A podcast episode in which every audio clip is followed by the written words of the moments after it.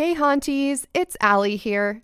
You know, Valentine's Day may have already come and gone, but according to Google, you're listening to this ad on the birthday of George Washington. And you know what that means. That's right, time to go grab your favorite powdered wig and a guy that looks like Paul Revere. Make like a cherry tree and leave your worries behind with the help of this episode's sponsor, Venterra Farms. After consuming some of Venterra's high quality CBD products, you won't remember if it's one if by land or two if by sea. And quite frankly, you'll be so relaxed that you won't even care if the British are coming or not. Use this newfound state of relaxation to do something silly. I don't know, like dumping all your tea into the ocean or wearing one of those silly little triangle pirate hats that pop up when you Google George Washington hat. Escape to your own state of relaxation by consuming Venterra's all natural, ethical CBD products in whatever form you desire. Tinctures, capsules, gummies, oils, and lotions are all available on Venterra's website to help you survive whatever revolution comes your way today. For 15% off your entire purchase plus free shipping, head to venterrafarmscbd.com and type in promo code HAUNTED15 at checkout. That's V like Vostok, E, N like Ningen, T like terrifying, ERRA, farmscbd.com, promo code HAUNTED15, or just check out the link in the show notes. Thank you for supporting California farmers and farm workers. And now back to your regularly scheduled haunting.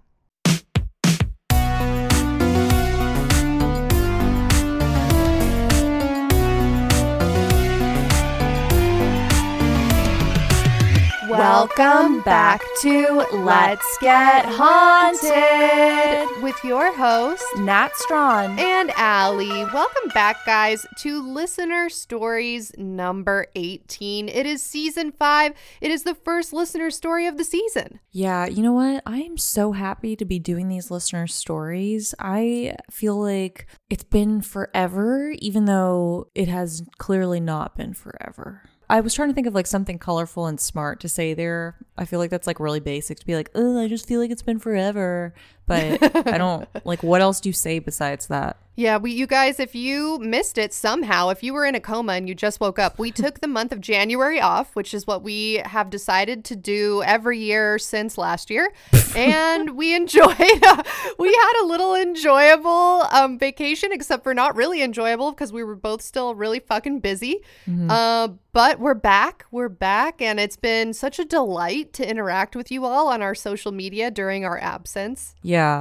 It's so weird because when we don't do the podcast, I'm like, I, I realize how little control I have over my life. You know, like like I realize like now that I don't have this distraction of the podcast, I see all the cracks in the facade. You know what I mean? you have just enough free time to be like, oh shit, here's that thing I've been neglecting for the past year because I've been focusing on the podcast. Yeah, exactly. Just like little things, you know? I recently started drinking more water. Oh, wow. It's just like basic shit that you should be able to do as a human, but we just kind of forget about it. Like, who the fuck doesn't drink enough water? That's the stupidest thing I've ever heard of. Like, we have access to clean water. There's a lot of places that don't. Why would you not just drink it? I have a reason. It tastes bad.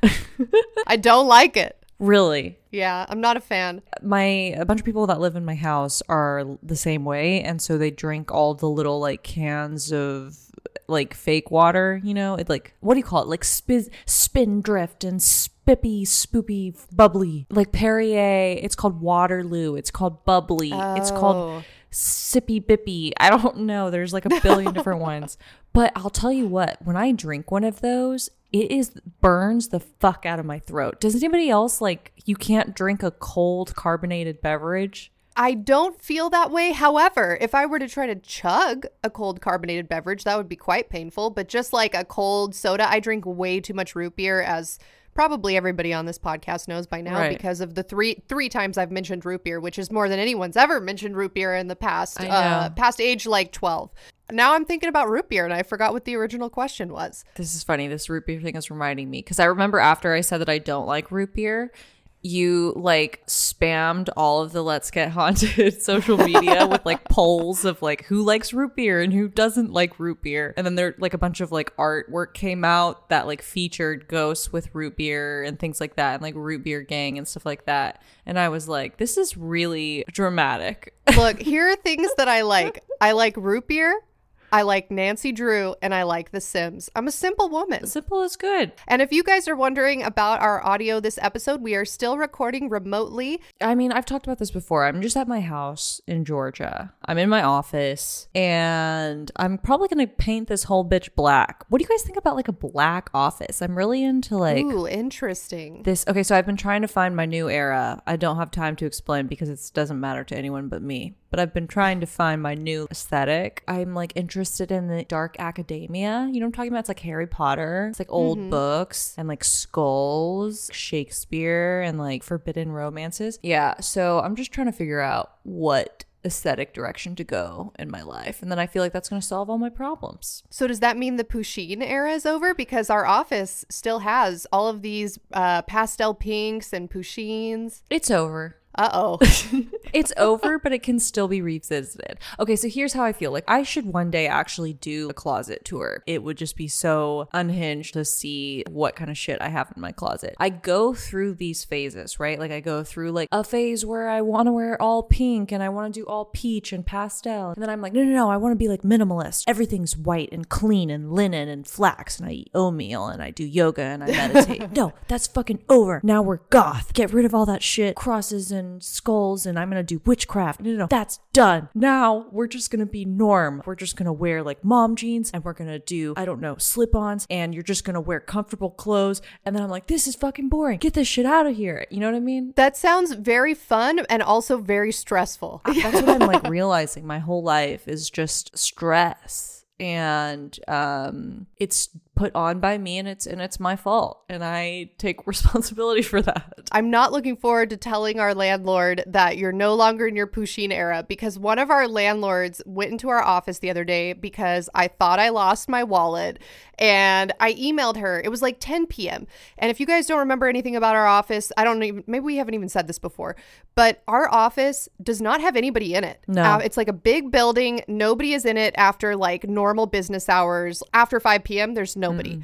And also after 5 p.m., you can't even get into the outside building without a key card. Right. So I packed up all my shit. I was here alone. This would have been like a couple weeks ago. And I'm walking down. I get outside, door shuts behind me. It's locked forever. And I realize I can't find my wallet anywhere. And I was so upset. And I sent an email to our landlord, which I normally would never do. I normally would just come back the next day if I forgot something. But this was everything all of my cards, my ID, my health insurance card, like my entire life is in this wallet. Oh no. I email our landlord and I'm like, hey, I'm so sorry to bug you. I know it's like 10 p.m., but this is what happened. Tomorrow, when you get into your office, can you just check and see if you find it anywhere? So she came into our office and immediately she was like, Oh my God, you like Pusheens? I love Pusheens. Like, look at my purse. Like, look at all this cute stuff. Here's a picture of my mm. bed at home. And it was super cute, adorable. Love her. And I was like, Oh yeah, it's actually Natalia's Pusheens. And she was like, Oh my God, next time I see her, we'll have to have like a Pusheen party. And like, I would never say the Pusheen era is over to her now. Now the Pusheen era has to keep going because that's just like I mean, it was adorable. I will Yeah. say she was very excited. And you guys just imagine like a true professional CPA, a Right. tax accountant. She has her shit together, like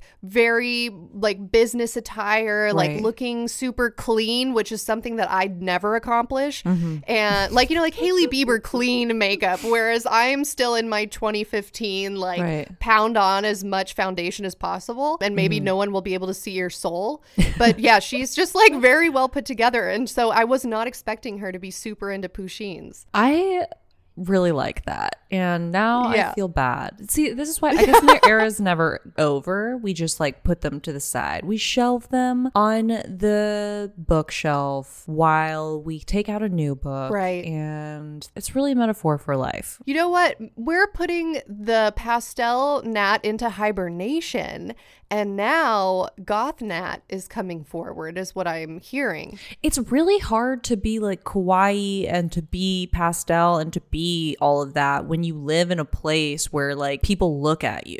You know oh, what I you mean? feel like Georgia has less pastel people? I could see that. Absolutely. So basically, you're falling out of your pastel era because there are no pastel people around you at this time. And so now Yeah. it's time to go into like dark woodland fairy forest nymph vibes.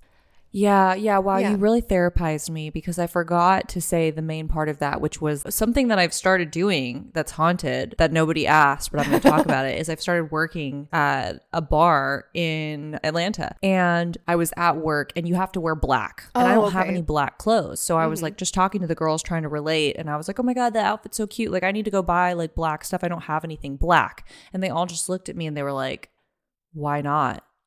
And I just felt really put on the spot. And I was like, well, uh, I just feel like my version of black is actually like white or pink because it's like a nice neutral to go with all the other colorful colors. And then I just like started rambling because I felt awkward and I just started talking about my whole life story and was like, yeah, and I actually have like this desk that's pink. And then there's like a Pusheen collection at my office in LA. And, and I was just like wanted to kill myself and quit and never go back. I feel suddenly crazy here. Like I feel like I'm weird and everyone else is thinks I'm weird and I need to change. I'm just trying to fit in. But like for example, okay, so in LA when I would go to Pilates, I would wear a sports bra and some slides and leggings. Or maybe if it's really hot, maybe I would wear some like booty shorts and a sports bra. I had the feeling when I went into this Pilates studio. I've been to eight different studios here because I'm trying to find one that like is okay f- with me. I felt like if I took off any of my clothing in there, that it would just be extremely inappropriate. I cannot Oh, explain interesting. why. I just felt it. But anyways, enough about me. Tell me about your beautiful life. Oh, this is what I was. Okay. All right. Wait, let me backtrack about my story about my wallet. I totally forgot what the point was. The point was not the Pusheens. That was just a delightful discovery that came about. Ooh. The point was that after sending frantic emails being like, oh my God, I can't find my wallet. Like, please, landlord, if you can look around. And then I gave her my number. We never had each other's numbers before. And so she's Oh. texting me. She's like, oh my God, like, I'm in your office. I'm looking. I really don't see it, sweetie. Like, oh, I'm so sorry. I know it sucks so much to not be able to find your wallet. Oh, like, Oh, nice. I'm saying a prayer. Yeah, she's like, I'm saying a prayer to Saint Anthony or something. It was, but it was like not creepy. It was like Okay. very sweet. It was very sweet and haunted, right? Right. And then I like look through my bag one more time and it's at the fucking bottom of my Nancy Drew backpack. That by the way is falling apart. Like Right. I hung it up to take a shit at Target the other day and it just like it tore and it just crashed to the ground like it's on its last legs. Oh my god, I cannot And, believe uh, you took a shit at Target. You've got to do it. Haunted. Yeah, it's very haunted. I've been having a very haunted month off from the podcast. Anyway, found my wallet, but then I was in this awkward position where I'd made such a big deal about it that I felt bad. Like she had dedicated so much of her life to looking for this wallet, had like said a prayer. Mm-hmm. And so I didn't want to be like, oh, actually, I'm just a fucking moron and it was with me this entire time. So instead, I was like, you know what? Don't worry about it. Don't continue looking. I feel bad. Like, don't continue looking. I will come in tonight and I'll look for it. And then I came into the office and, And you pretended to find it? I pretended to find it. and that's really just like an allegory for my January. Um, Yeah. Just stuff like that. Uh, really Yeah. nothing exciting. I think about shit like that all the time because I'm raising a child right now, right? So like Mm-hmm. the stuff that he's learning right now is like purple and yellow and the shows that he's watching are like, "Oh, you want to ride a bike but you're scared, so you get on the bike and you try to ride it, but then you fell down and you got a boo-boo, but it's okay, get back on and try it." Right. Because we're just supposed to be teaching them the basics of life, you know, how to be safe, like that you can trust everyone, that like your family is always going to be there for you or whatever. Like just basic like toddler shit you see on TV. And then I think about like what we actually have to prepare them for is like you're going to be taking a shit in Target one day and your Nancy Drew backpack is going to tear out of the bottom and you're gonna Oh. lose your wallet in there, which has like your health insurance and all this other shit that like you're really gonna need one day. That's really Yeah. important. Someone is going to be trying to look for it in your office that you're renting for your podcast. That's a haunted podcast you do on the side. They can't find it, and then you're gonna feel so much shame that you're gonna actually pretend that you come in later and find it. Yes. Now, that is actually what we have to prepare. That is so funny because you're right. That's like 70% of being an adult is just just pretending different things either are or aren't happening to like make a situation okay. So we couldn't teach the children all of it at once. We couldn't like teach them about heartbreak, you know, mourning and grief, and we couldn't teach them about haunted and that. Like we have to like start with like the foundation, the base, right? And then we like slowly like tier after tier keep building this fucking super complicated machine that they have to like live and thrive in. It's That's crazy, bitch. Very, yeah, that's that is a mind fuck. I've never really thought about it before, but now, yeah, you've just um, ruined my mind, and now I'm going to be thinking about that all night. And that's really all I've been up to. Thank you for asking. Um, anything else exciting going on with you, or do you want to get into our fan mail that's been sitting here for a month? Let's get into our fan mail. I feel like I could just like talk forever because you and I are kind of like out of practice of even talking to each other. So we need to redo this whole intro. You know what I was thinking about when we first started this podcast? Remember when we would like redo intros? Like we were like, oh no, no, that intro wasn't good. And we would redo it. And Oh it would just be, Just why did we do that? The money I would pay to be able to like l- a, be a fly on the wall for those first, I would say thirty episodes. Like, But they it were so good. Yeah. Maybe we're just overthinking it. I'm sure we were like we were so uh, hypersensitive that we'd be like, no, that wasn't positive enough. Like, let's redo the intro. Right. or- Cut out the part where I said I took a shit in Target. Right, exactly, exactly. Okay, the first thing I have here is from Mariana. Oh, I know what this is. Okay, so Mariana made some beautiful fan art of us hmm. last year that we posted to our Instagram. It is, I want you guys to picture this in your mind's eye if you haven't seen it yet. A black, in fact, rectangle, I will say. And then there are two white flashlights shining light up into your face and my face. We are facing each other. The flashlights are, you know, lighting up our face. And then it says, let's get haunted with some ghosts down at the bottom.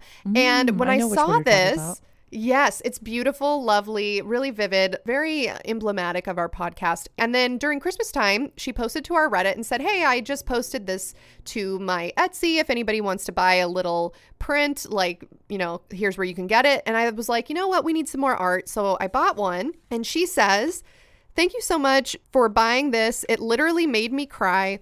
Allie and Nat, you have helped me so much with my depression and loneliness. Please keep putting out the podcast. It is my favorite thing to look forward to. Also, I included an extra poster. If you can please make sure that Nat gets it. Heart, heart, Mariana. P.S. Please do an episode on religious body slash weird relics. For example, St. Catherine's head. Ooh, that's a great That is suggestion. really interesting. Wait a second. So you bought a poster and then they gave me one for free? Yes, take a These look. These are awesome. Oh my god. Wow, look at me just riding your coattails to the end of time. thank you so much, Allie. And thank you so much to Mariana. It's beautiful. I love it. Thank you so much. And if anyone else would like to buy one of these posters, you can find her at her Etsy account, which is marianasartdesigns.etsy.com. Yes. Beautiful. Slay. Slay all day. Next, we have actually quite a few things for fan mail. Oh, my, oh god. This next one says save the date, Kiera and Trace. 10 15 23 Butler, Pennsylvania.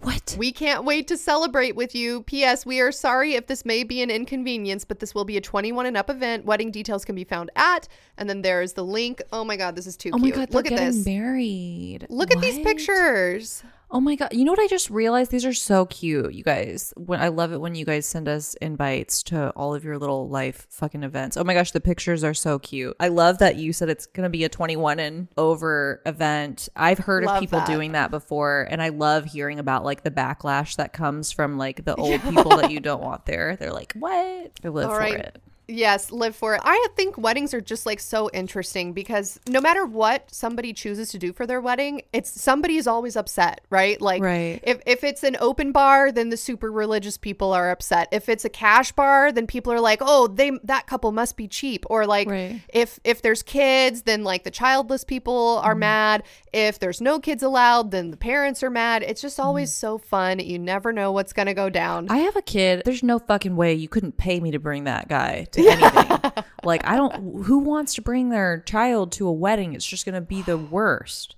on r slash am i the asshole i swear to god like i would say 30% of the posts are just like i have a child i want to go to this wedding i showed up with my child even though they weren't invited and i can't believe they wouldn't let me in i feel like that's like 20 to 30% of the posts Ugh, that's just so uncomfortable. Like I would never put myself in that position because I I just don't I don't understand. Like before you had children, you were normal, right? Like you went to shit without children and you were like knew what it was like, right? And then Right, after right. you have children, do some people like just suddenly forget what life was like before they had kids and they're like, "Oh, actually now I just do everything I did before but with my kid." Like, no, you don't. yeah yeah you know that's a great question for the ages i feel like the philosophers of the past and present have been wondering about that but i also think like to your point you're acting the same. You know what I mean? Like you were the same person then, you recognize you're the same person now. Maybe some people, like their same version of themselves, are just like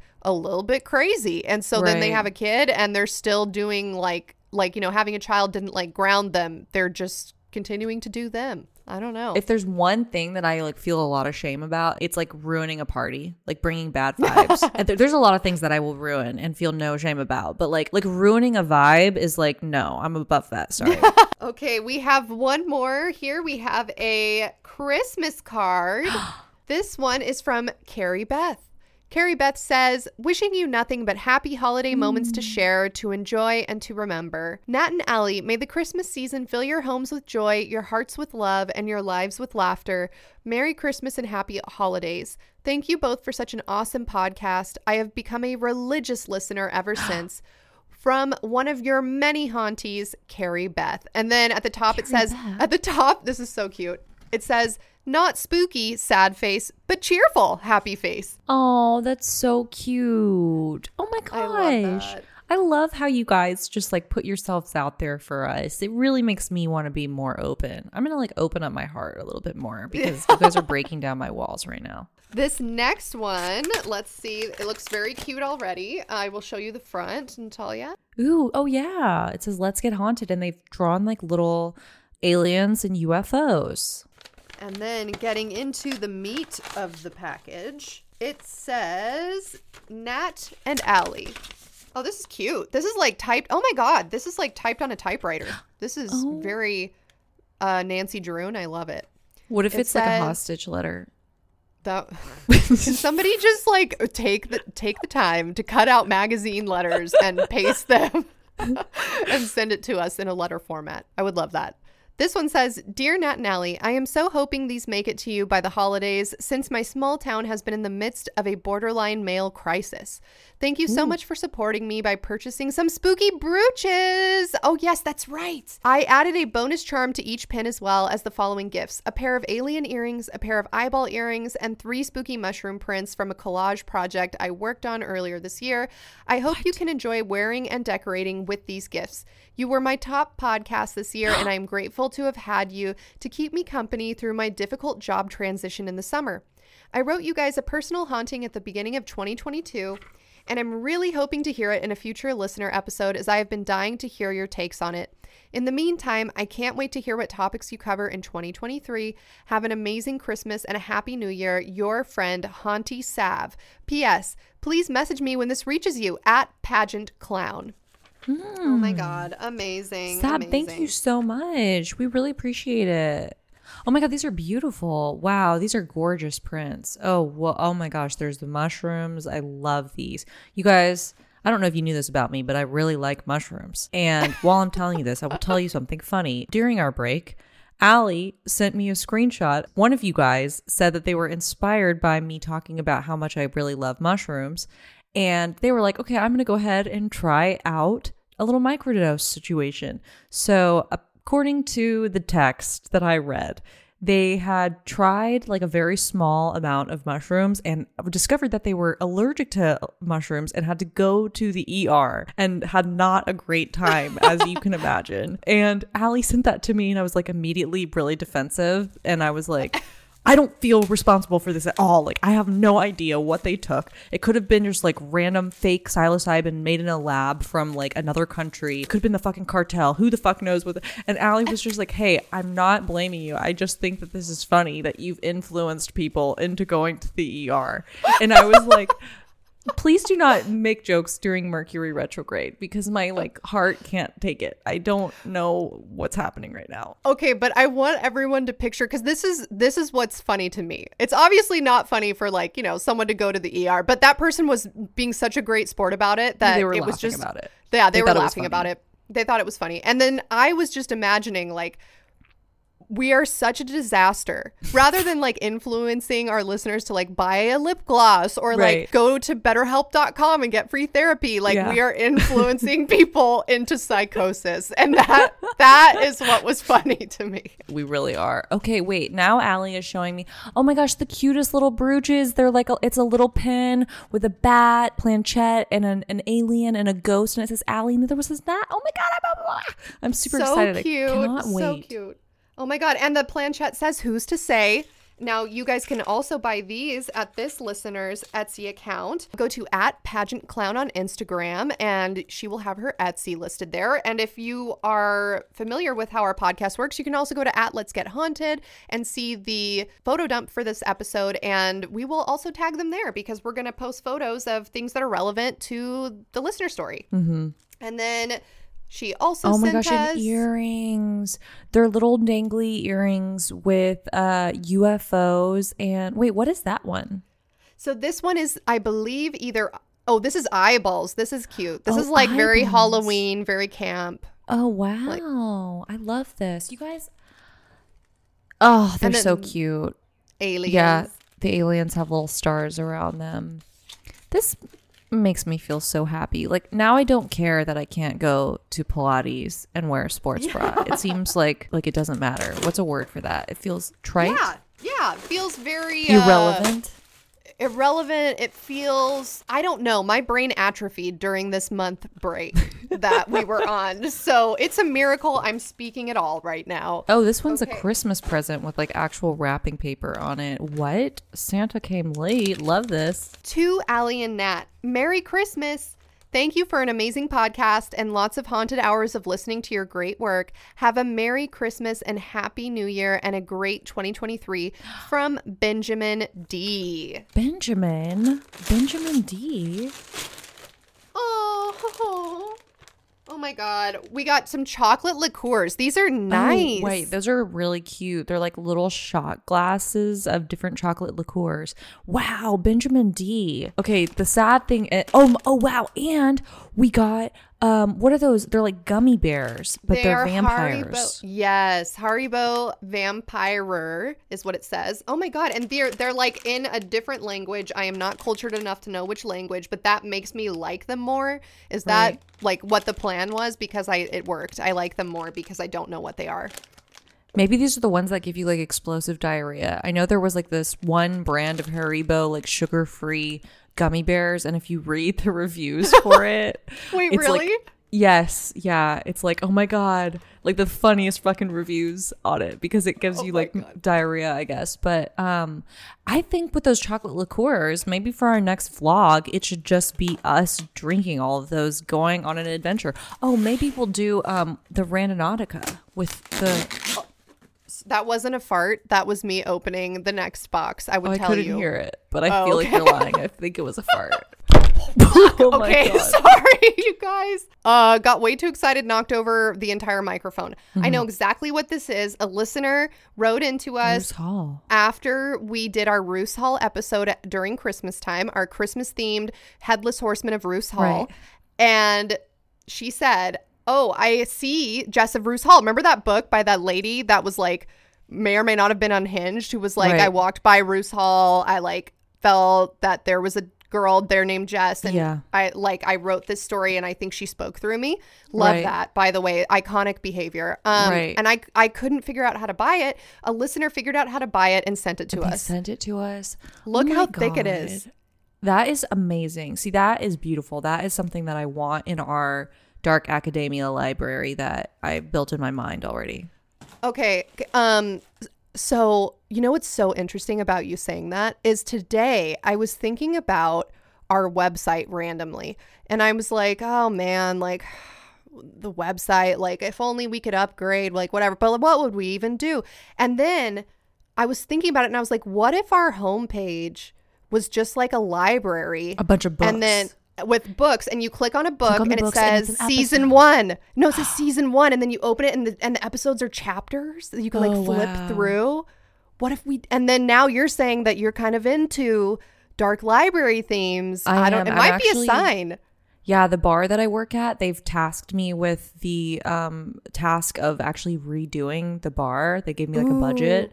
And one of the things I'm doing is I'm going to turn the men's bathroom into a library of all Oh vintage like erotica so that they can Oh, fucking love that. learn some shit. You know, like Total Sex, which is this book from the 70s that's illustrated. You guys are going to fucking figure this shit out. I'm doing everyone a favor. I think you should also have a diagram of the prostate because they need to start being more comfortable with their own anatomy, don't you Right. think? I feel like a lot of men have a lot of hangups because of society. I just had an idea. What if in the corner there's like a TV and it's just got like a super old school porn on there playing, like a VHS with prostate People are going to be jerking off left and right. Yeah, good, good. That's I hope they will be milking their prostates in the bathroom. I have a TikTok content request. If you can film a before and after your renovations, I feel like that would go oh, viral. I really? feel like, yeah, TikTok is all about like, look at how like boring this space is, and then now look at how awesome it is. Okay, fine.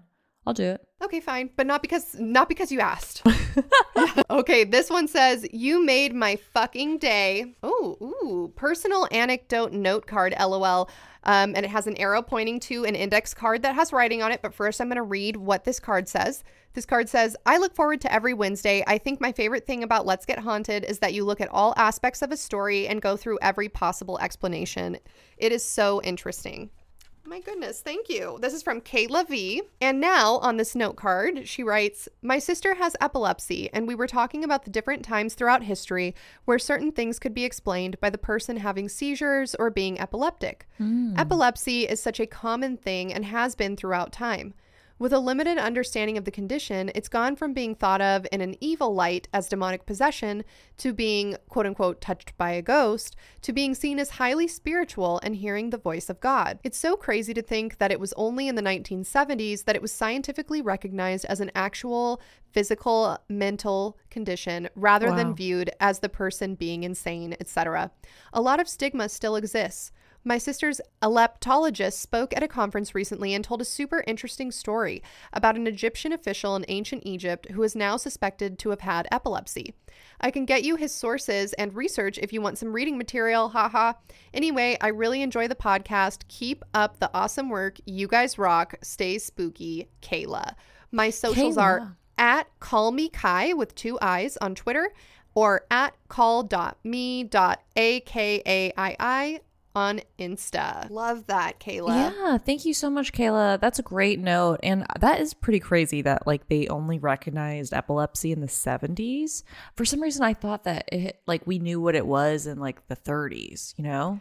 Right. I know it is crazy. It's crazy to think about, um, especially while we're talking about some of the stories that we research that are like, you know, from the 1800s or like ancient Egypt, even. Mm-hmm. Yeah, it's it's it really boggles the mind. You know what? I saw something on TikTok and I was like, holy fuck, why have I never thought of that before? It was about mermaids, and somebody had left a comment on a TikTok about mermaid sea legends and lore. And the person's comment said, What's interesting is you have to think about glasses were only invented in like, I forget what year they said. And they were like, so it makes a lot of sense that like people, People, saw like on. sea monsters and, yeah. and mermaids and all of that stuff before glasses were invented, which actually take away the paranormal visions.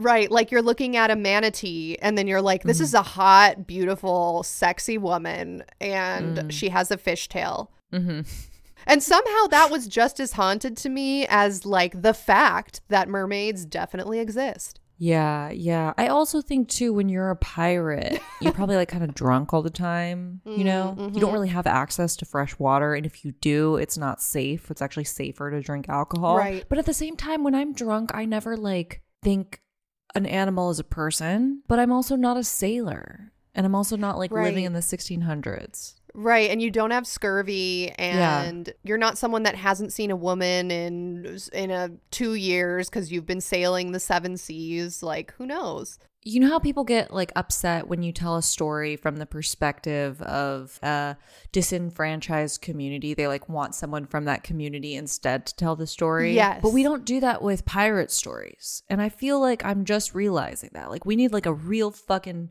seaman to come in here and like tell pirate stories. If you don't have a peg leg and a parrot, then I don't care about your opinion. Captain Barbossa, I need you to bring Davy Jones and his mm-hmm. squid beard onto mm. this podcast and tell me about how many manatees you have had sex with thinking they were beautiful women.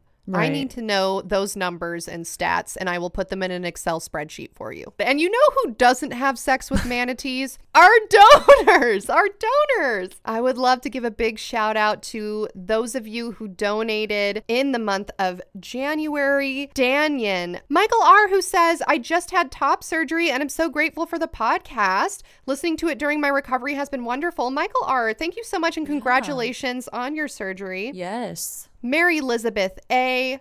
Malik, who says, Hello, Nat and Allie. Can you please shout out the winner of the first ever LGH Fantasy Football League Big Football Energy? uh, yes. Yes. And okay, guess what? Wait, Malik guys? won the whole thing? Big Football Energy, I think, is who won. I don't know Yeah. that name though. Oh, that must be the name of the person who won, but they're not. Yes. that they just like made that name for. That's thing. what I'm assuming. Malik, if you send another donation clarifying next month, if I got it wrong, let me know. But otherwise, congratulations to Big Football Energy. If you guys are not following our TikTok, you should do that right now at Let's Get Haunted. I posted my championship winner speech. This is my first year winning the Big Boy League um, amongst my college friends. I have won the Little Boy League before, but never the Big Boy.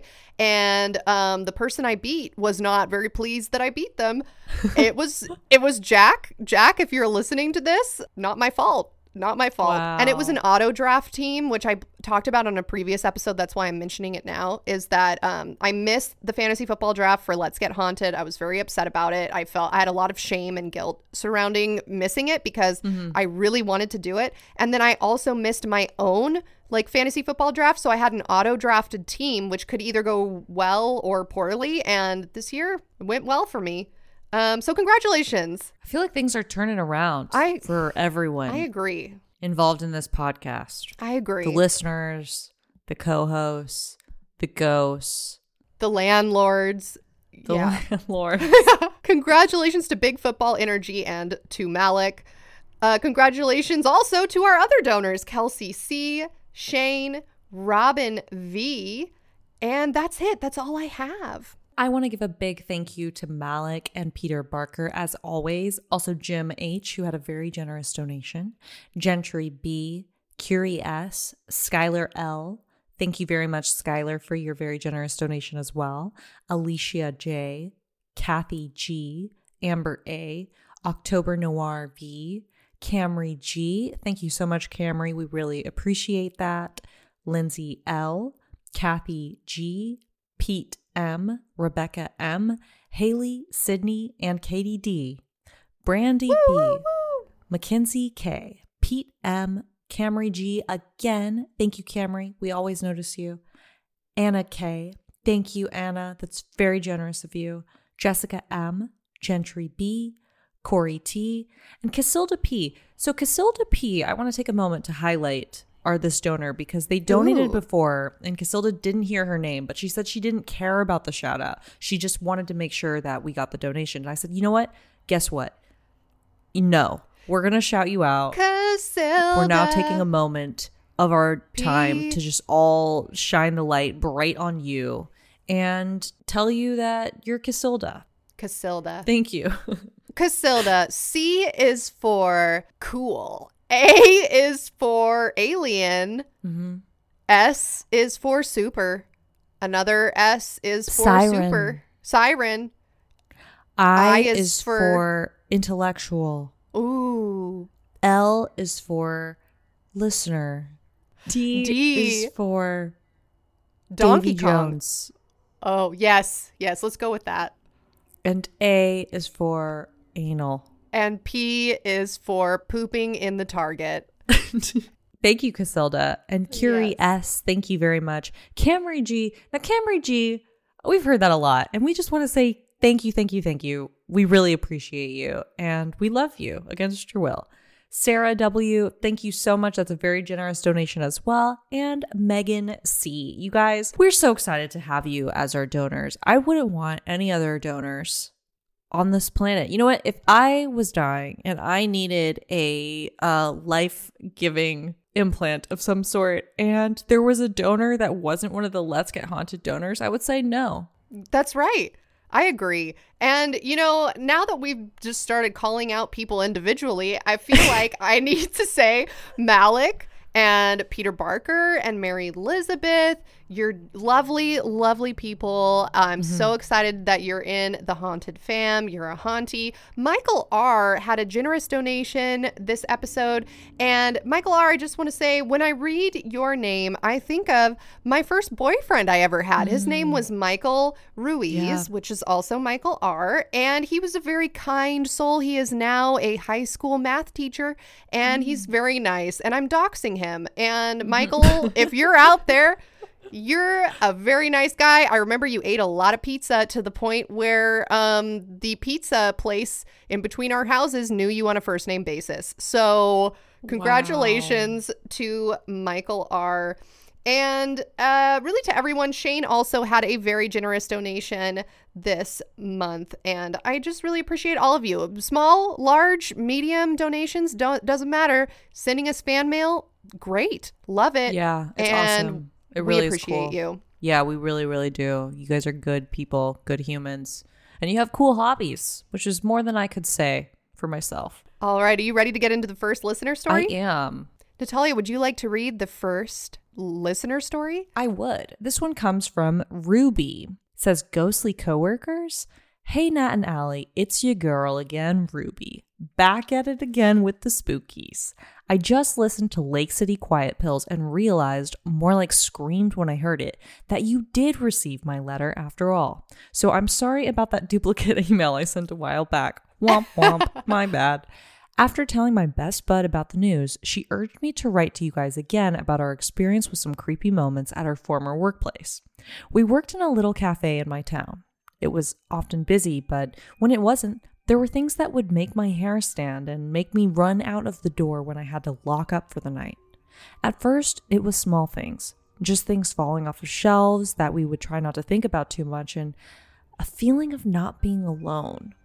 Then it went into hearing voices, not just regular voices, but often voices that sounded like our coworkers or customers coming in after hours. I would hear my oh. name, clear as day, enough to make me whip my head around in my coworker's voice, but they were nowhere near. It wasn't just me, it happened to the majority of the staff there. They would come up to me and ask me if I called them because they heard me yell their name, but I would have been on the other side of the store. One day, my best friend was closing up and was by herself. She was behind the counter when she saw a dark shadow low to the ground like a small child or dog dash into the back counter. She looked around the area, looking for whatever ran back there, and found nothing. I failed her as a friend when she quickly tried to call me, terrified, and I missed her call. She was absolutely scared to death. The moment of, yep, there's no doubt something here, happened to me during a time when we were renovating. I was by myself after hours. The doors were locked, and I was heading into the office to finish some work. A stack of heavy boxes full of files and receipts were in the hallway, blocking the office door. I had to move them out of the way because the office door opened out into the hallway rather than in. I closed the door behind me because I don't like the idea of the open hallway to my back when I'm alone. After a while, my best friend called to tell me she was here to pick me up, but needed to be let in to pick up something she left earlier in the day. I finished up what I was doing and I headed out of the office to let her in. I opened the door out and thwack, I hit something. Through the crack of the door that I managed to get open, I could see my best friend on the outside of the building looking at me confused. I pushed against the door harder and slipped through the crack when I had just enough space. The stack of boxes I had moved away from the door earlier were now blocking the office door that I had just slipped out of. My best friend and I exchanged a look that said, Bro. In case you're wondering why my BFF didn't text me about the boxes when she arrived, she later had told me that she was just as shocked as me because she didn't think I'd be in the office blocked by boxes and assumed that I was somewhere else in the store. This motherfucking ghost tried to lock me in. I cannot believe. The last major occurrence happened after a while of no activity. Again, I was closing by myself, cleaning up behind the counter. I had just filled up a bucket of water and left it to sit in the sink while I went to finish cleaning the espresso machine. Suddenly, I heard a plop. And at first, I was like, nope, nope, nope, I'm not going to look, but then I had to. I turned my head and I saw the sink had been turned back on and was filling the little bucket to the brim. I went like this. She's just like that funny smile and turned it off and went back to work, Lamau. Unfortunately, the cafe closed down when COVID made things difficult. I wonder if we had stayed open, if activity would have changed with the energy of a global pandemic affecting it. Thanks for listening, you guys. Stay safe, and hopefully by the time you get this, COVID is history. Much love, Ruby, professional ghost magnet. um, Ruby, first of all, Thank you very much. Thank you, Ruby. Yeah, we really appreciate that. That is really scary to me because I was getting chills and the one thing that I don't like about my office is that it has two giant windows that face out to the street. Now, I live in a, a neighborhood that has like lots of trees, and I just feel like out there, ever since we did that one fucking episode about the Moon Eyed people and we talked about that thing, you're not even supposed to say the name of it out loud. Right, right. I always think it's out there. and when I'm listening to these, I'm scared right now. I can't speak anymore, you guys. Basically, I know I'm you're you. I can see Natalia's eyes like welling up with tears through the computer screen. Uh, wearing like broken cat ear headphones, Yeah, just like are. on the It verge. just has one cat ear. Ruby V, that is very frightening. Um, every day I am more and more glad that I have not seen a ghost. Yeah, I know, um, because it thinking. sounds like something I would never be able to recover from. But now I feel like the ghosts know that we haven't seen a ghost and that they're like really planning on it. Honestly, if a ghost appeared in front of me, I think yeah, I would just try to get it on the podcast. I don't know that that I would even care about my personal safety anymore at this point. This next one comes from Chanel C. Hi, Nat and Allie. Firstly, thank you for making a podcast that satisfies my need for all things spooky, but also makes me spiral at 3 a.m. It's chef's kiss, the best, and it pretty much got me and my best friend Ellen through the hideous lockdowns in England. Anyways, I have a ridiculous story that I hope you enjoy because let me tell you, it all made us laugh in the group chat. Also, I sent this email to the wrong email address, so I would like to formally apologize for whatever haunting I have brought upon some random per- some random person. Oops.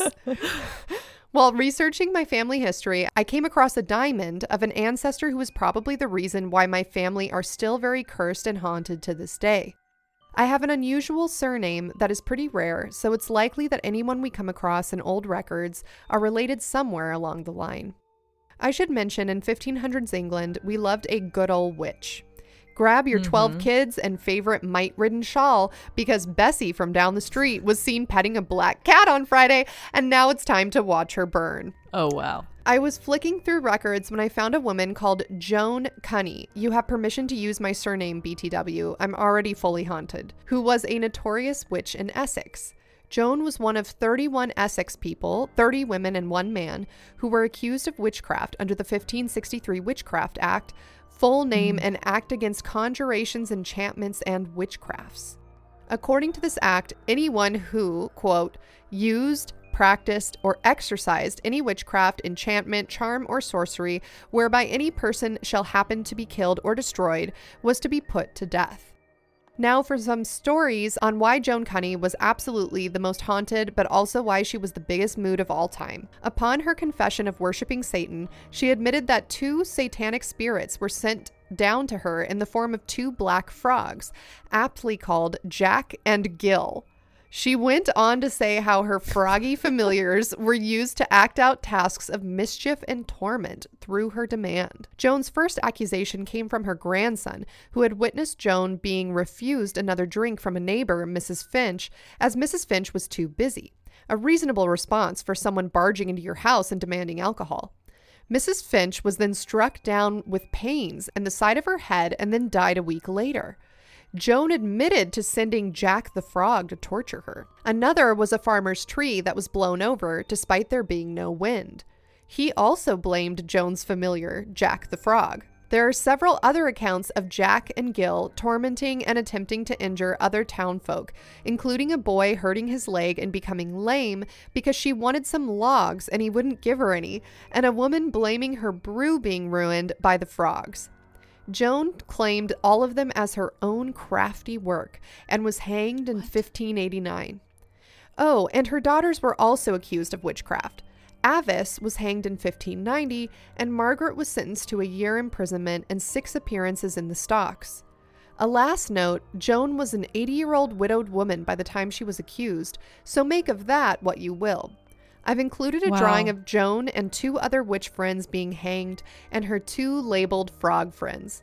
Thanks for reading my haunted history and don't let frogs manipulate your mind. Chanel. Oh my god, this is iconic. Can you imagine being related to such an icon? I know. I know. It was making me think like, okay, I wonder if this is where Jack and Jill came from. Oh yeah, there's a drawing. Okay, I'm looking at a drawing. It's black and white.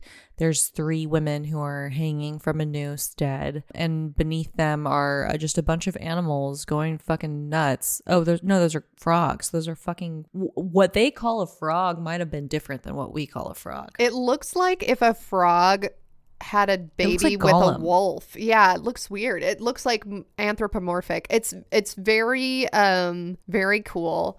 Uh, wow, what a cool story. I feel like that would make an excellent podcast episode. Thank you, Chanel, Yeah, um, for sharing that history with us. Okay, I'm not gonna get caught up in the side note, but this year my partner was asking me what I wanted to be for Halloween, and just like offhand, I was like, I want to be like a 1700s witch that was hung. So I'm gonna wear like a full puritanical outfit with a noose around my neck and just like walk around. And he was like, No. like, didn't even elaborate. He was just like, absolutely not. Yeah, I mean, I feel like people would be Oh, pretty funny. offended by that. Yeah. I have seen, sorry, this is my last thing to go along with your tangent. I have seen many years ago someone walking around with a bloody noose around their neck. And all I could think the entire time was like, dude, there's so many crazy people. Some drunk guy could just grab the noose and actually strangle you to death I know anything can be used against you if you really in a about court it. of law. Yeah. This next one comes to us from Leslie. Hi, Nat and Allie. My name is Leslie B, and I have listened to your podcast since day one. Very big fan. I'm a dog walker, so your podcast always gets me through my days, and I always look forward to each episode. The story is not mine, but my little brother's godmother's story, but it has always given me the heebie jeebies. Hopefully, you enjoy. My little brother's godmother, we'll call M, had been in an accident not long ago and required surgery. When she was in pre op, being prepared for surgery from nurses and doctors constantly coming in and out, M remembers a certain nurse that did catch her eye when she walked in to check on her. The nurse right away grabs M's patient clipboard and asks how she's feeling without entirely looking her in the eyes, but down on the clipboard, she even checks her IVs to see if they're all good. M noticed something else that was strange about this nurse. She noticed her uniform was out of fashion. It wasn't the basic scrubs like the modern nurse uniforms, but she had a uniform like a dress on with an in and out looking hat on. The nurse quickly wrote something down and just left the room. A few moments later, another nurse with basic scrubs walks in, grabs the clipboard, and asks M how she was doing. M simply replied, Oh, the other nurse already checked on everything. The nurse looked at her and said she was the only one assigned to her and that another nurse shouldn't have checked on her. M was confused but prepared for surgery. After surgery, as M was all ready to head home, she was being rolled out on a wheelchair. Passing by the main lobby when she noticed something hanging on the wall of the lobby. M noticed an old picture of the hospital lobby No. with an old nurse dress displayed in the back, and right away M recognized the dress to be the dress of the weird nurse that walked in and checked on her. M right away got so freaked out that she was ready to leave the hospital.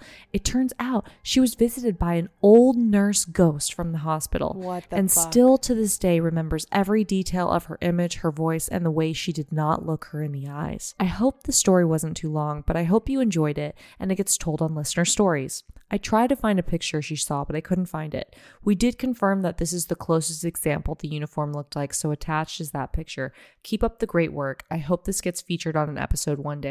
Stay haunted. I'm going to share my screen so you can see it. Oh my God, that is freaky. Because the options are it's either a haunted ghost woman or it's a haunted bitch that found a dead ghost woman outfit and put it on and walked into her room. And both of those are insanely haunted. Oh, oh, yep. Okay. So I am looking at a black and white photo of two old timey nurses. I want to say maybe like a 1950s photo. And these nurses are wearing actually very cute, very cute, like white dresses. Um, They're so your style. I know, I love it. And then they're wearing, yeah, like Haunted these nurse. yeah, these little in and out hats. What a vibe. Yeah, that that's my that's my 2023 era is haunted nurse. I just want to say too, while we're going through all these like old emails that some of them are from 2020, it I, it makes me feel like, oh my gosh, I can't believe how long we've been doing this and how long, how far these go back. You guys, it's like a time capsule. It really is. I know, especially when we're reading ones that are like, oh, the pandemic just started. Hope it ends soon. And it's like, oh, little did we know. Right. Did you just say something? I heard a I man's go, voice. Oh, no, I heard a man's voice behind you. I'm gonna kill myself. Shut up. Are you serious? I'm serious. I thought it was Cody. Shut up. Shut up. I hate you. I'm Shut not up. I'm not joking. I didn't see anybody, but I definitely heard a man's voice come through the speakers. oh yeah, I hear a man's voice coming through my speakers in your room too. No, I'm serious. you, I'm I can't survive right now. So Maybe- dark here. You guys, I'm on Georgia time, so like it it's like literally almost 11 p.m. here. I'm in the complete dark. Everyone in the house is sleeping. There's these two fucking creepy ass windows outside with just like weird haunted trees. I'm not used to winter. Like everything's dead and like creakly and like scraggly outside. it's I'm fucking terrified.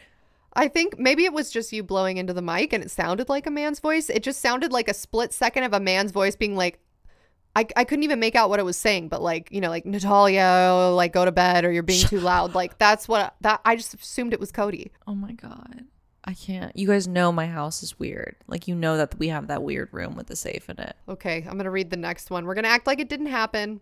This email comes from Apple. Hello again. This is Apple.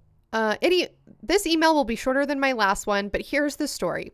I was in my apartment eating dinner and listening to the Lake City Quiet Pills episode when my brother sends me a video on Snapchat. I have attached it mm-hmm. below with his with his permission. He's with a friend just messing around with his lightsaber, but at the beginning of the video, there's this really weird, pretty loud sound that I think sounds kind of like a little kid yelling or laughing, which neither he nor his friend acknowledge.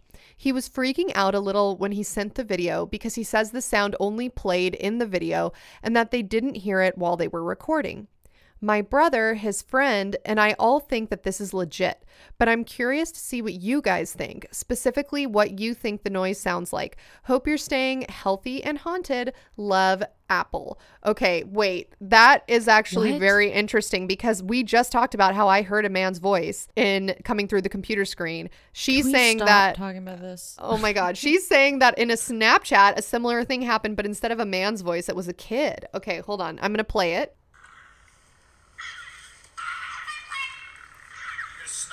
That laughing noise. She says, Did you hear that? I can't hear it. It's like too grainy. Okay, I'm going to send it to you because it Okay. sounds like a child laughing. I forgot how bad vibes this podcast was sometimes. It's like so scary when we're recording it and when we're researching it. But then like the listeners are all like, we love you since day one and like we're all a family and everything. And I'm like, why can't we just be a family and not get scared? You know, like why can't we just be like friends and not be so scary? I had a panic attack researching the season premiere episode. I it was like late at night and I was seeing shit out of the corner of my eye because I was freaking myself out. There's a sniper phone. Hold on. No, don't. It did kind of sound like a kid being like, Yeah. God. Natalia's jumping around. Natalia, did you see something? Something creaked. Oh, something Oh, creaked. no. And then I turned and I saw the reflection of myself in the glass. And okay, then that's what happened to me when I was researching the season premiere. I had a mirror on my desk and I was sitting on my bed and I t- I like saw myself out of the corner of my eye and I like turned really quickly to look and it freaked me out. It was just myself looking super haunted staring back at me. Yeah, Yeah. I've had that before. Okay, I just want to say like any weird things that are trying to be weird right now, stop it. You're not welcome. That's it. We don't fuck with your vibes. Just shut the fuck up so we can do this listener stories and like let me live in peace. Um, but Apple, tell your brother definitely that's a ghost child laughing because that's 100% what it sounded like. And it's very weird that after Nat and I just talked about hearing voices um, through the Zoom chat, you had an email about that. That is pretty, pretty fucking haunted. All right, let me try to get through this one. This one comes from Toria. Hello, I sent these to the wrong email. Lol. It was two emails that I'm going to send here. Happy New Year. First email. I was choked by a shadow, but it's whatever. Hello, Iconic. my name is Toria, and I finally caught up on every episode. I wanted to wait to send this until then, so now I can. My parents' house is V haunted. I always felt two ghosts in there. One of them being my Tio, who always felt very nice and protective, but the other one always felt angry, and I have a lot of weird shit to say about that house. So, to the good shit. One day a few years ago, while I was living with my parents, I was taking a nap in my mom's room and I was home alone. So I'm taking this nap and suddenly I feel like I'm awake, but I'm not moving. I can see my mom's room around me, but my body isn't doing anything. I've always felt something weird coming from the bathroom, and my eyes immediately went to it. And suddenly I'm rushed at by this black mass, and it's choking me. It was somehow saying in my head, Swear you'll never tell anyone. What? Over and over again. Oh my God. And I'm panicking because I can't breathe. And suddenly I think, I promise your girl doesn't swear because raised Catholic guilt. Lol. For a while, I never told, but I told my boyfriend and friends. But I was always afraid to say anything out loud in the house. There was another time where I was rushed at by this black mass too, but that's not that interesting. Also, ever since I was little, before I would fall asleep, I would hear all of these different voices in my head. I could never make out what they were saying, but sometimes they'd be happy or mad or even sad and crying. When I moved out for a while, I stopped hearing them, but sometimes I do hear them, and it's become a way for me to know fuck yeah, I'm falling asleep. When you're around ghosts your whole life, it becomes normal. And I have more shit that happened. I wanted to say more about the podcast and my theory for the MySpace witch, but this is long as fuck, boy. So that's all that. Thank you and love y'all. That is so haunted. What the fuck? Well, yeah, I don't know. Like Toria sounds super chaotic, but hold on. There's there's more. Second email. Mirror voices? Whomst knows? Hello. I don't know if I said this in my last email. I hope not, but when I was little and to this day, I hear voices in my head when I'm about to fall asleep. So I'm going to take it back. When I was very little, I would hear a cacophony of voices in my head right before I fell asleep. It was always hard to fall asleep because it was so scary and so loud. Until one night, I heard another telling the others to shut up, and then it stopped until I was in middle school. By that point, I was just used to them and I figured that they can't hurt me and they're not directly talking to me, so it was like whatever. My parents' house is big haunted, so any weird ghost shit was more of a nuisance most of the time. Even now, I hear them and it's really just lets me know Rad, I'm finally falling asleep, lol. So I heard in today's episode y'all talking about how mirrors can't be at the foot of the bed because they're portals. Well, guess what is at the foot of my bed? When I moved into my brother's house, the voices stopped, and after a few months of me not having one, he gave me his mirror. It's like a small makeup mirror. And then they started back up, but I never put the two together. I've been hearing them a lot lately, and I'm sure it's because the mirror has been at the foot of my bed every night for a few months. It used to be next to the head of the bed, and they were loud there too.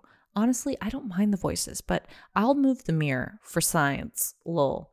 Anyway, I really love today's episode, and I can't wait for the sweater restock since I missed the first one. Lol.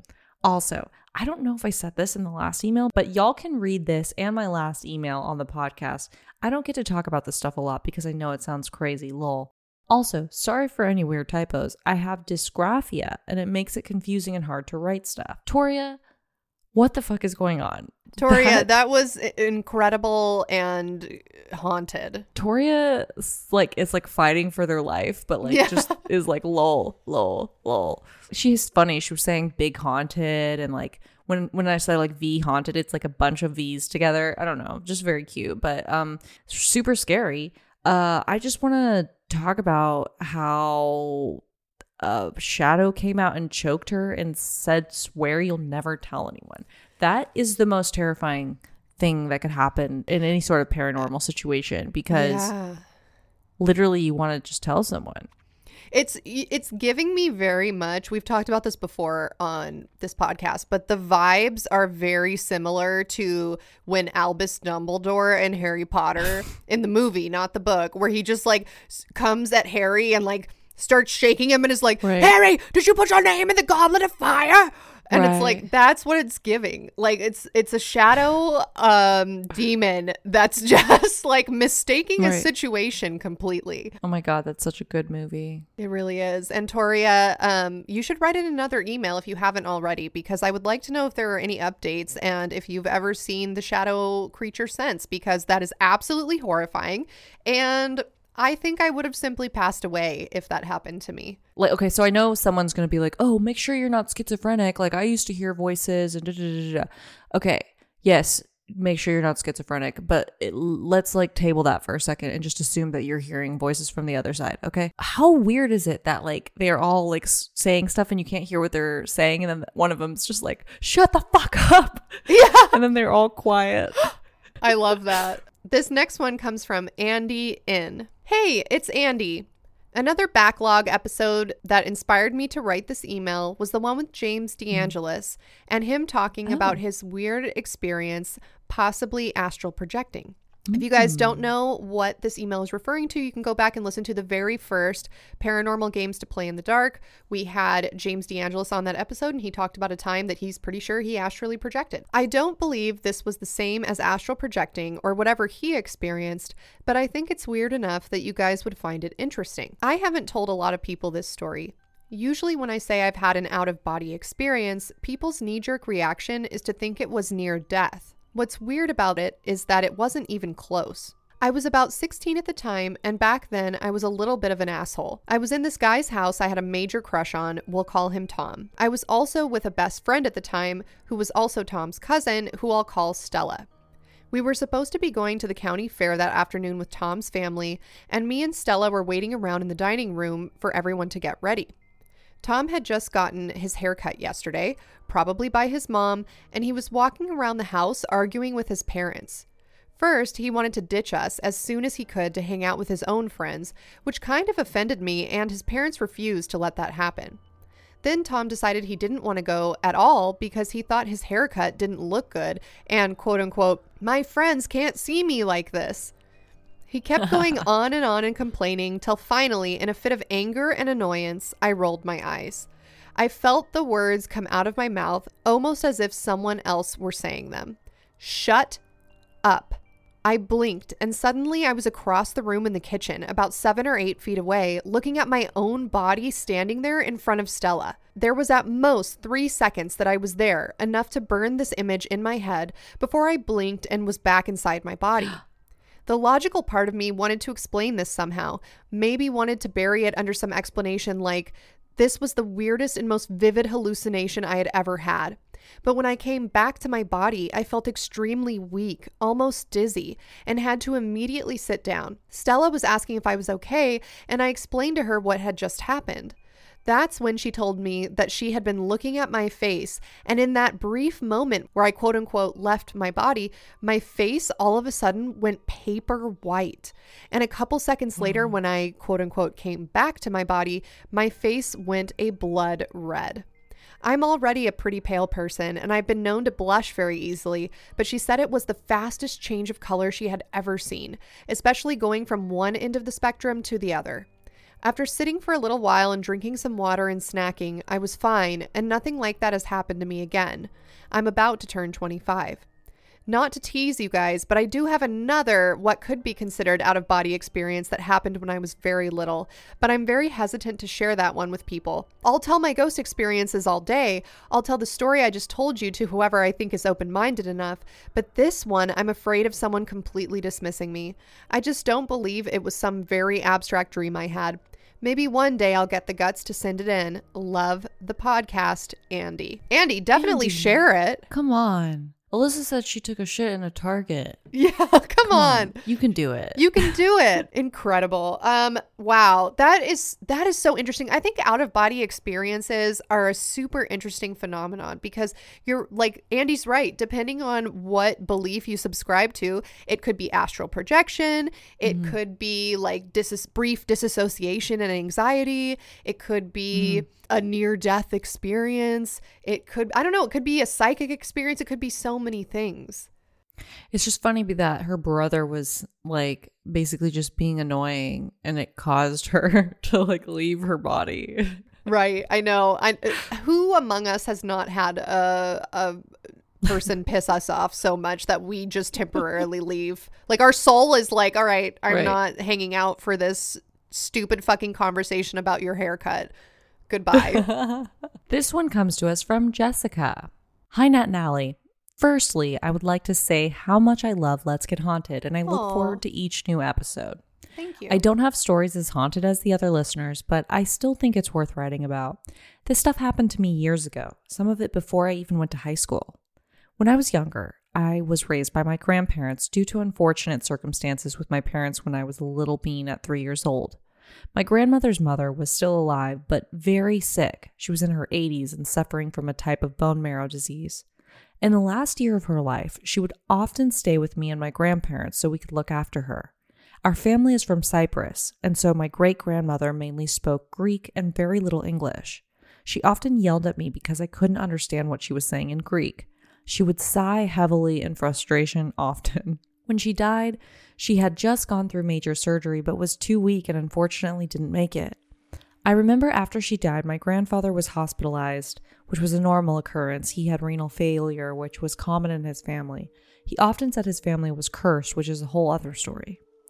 During his hospitalization, me being young, I would be scared to sleep alone, so I would climb in bed with my grandma. One particular night, I couldn't sleep, so I stayed up and I was reading a book. It was about five in the morning, and that's when I heard it. My great grandmother sighed, no doubt in frustration at me for being too scared to sleep alone and bothering my grandma, and it sounded like she was right next to the bedroom door. Over the next few weeks, I would hear her familiar footsteps. She had a walker, so her footsteps could never be mistaken for someone else's.